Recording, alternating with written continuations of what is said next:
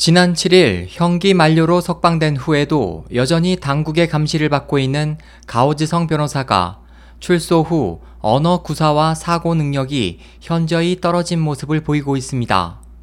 당국은 가오 변호사가 베이징의 자택으로 가는 것을 허용하지 않아 그는 현재 신장 위구르 자치구에 있는 아내의 한 친척 집에 머물고 있으며 당국의 감시를 받고 있어 그를 찾아오는 친척과 변호사, 기자들이 많은 제약을 받고 있습니다. 가오 변호사는 지난 2004년부터 중공 최고 지도부에 여러 차례 청원서를 제출해 파룬궁 탄압의 불법성과 그를 중단할 것을 요구했다는 이유로 2006년 말 국가 정권 전복 선동죄로 징역 3년, 집행유예 5년을 선고받았으며 2011년 다시 형기가 연장된 후 지난 7일 신장 위구르 자치구 사야 감옥에서 형기 만료로 출소했습니다. 가오 변호사는 집행유예 기간 중 구속을 포함해 총 5년을 수용시설에서 보냈습니다.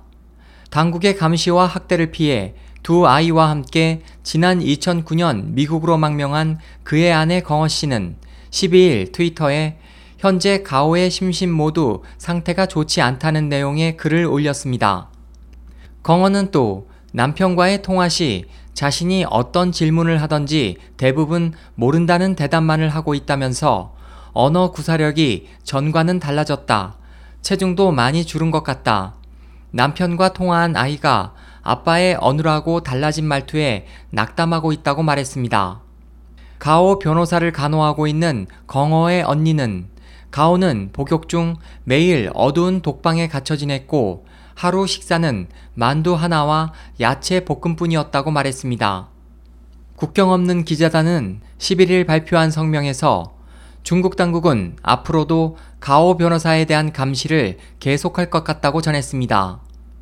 한편 이와 관련해 전 미 하원 의장을 지낸 낸시 펠로시 전 민주당 의원은 가오 변호사가 자유를 얻지 못하고 있는 현상을 확실히 파악하고 있다고 말하고 향후 사태 발전을 주의 깊게 지켜보며 이 문제를 최우선적으로 지원하겠다고 말했습니다.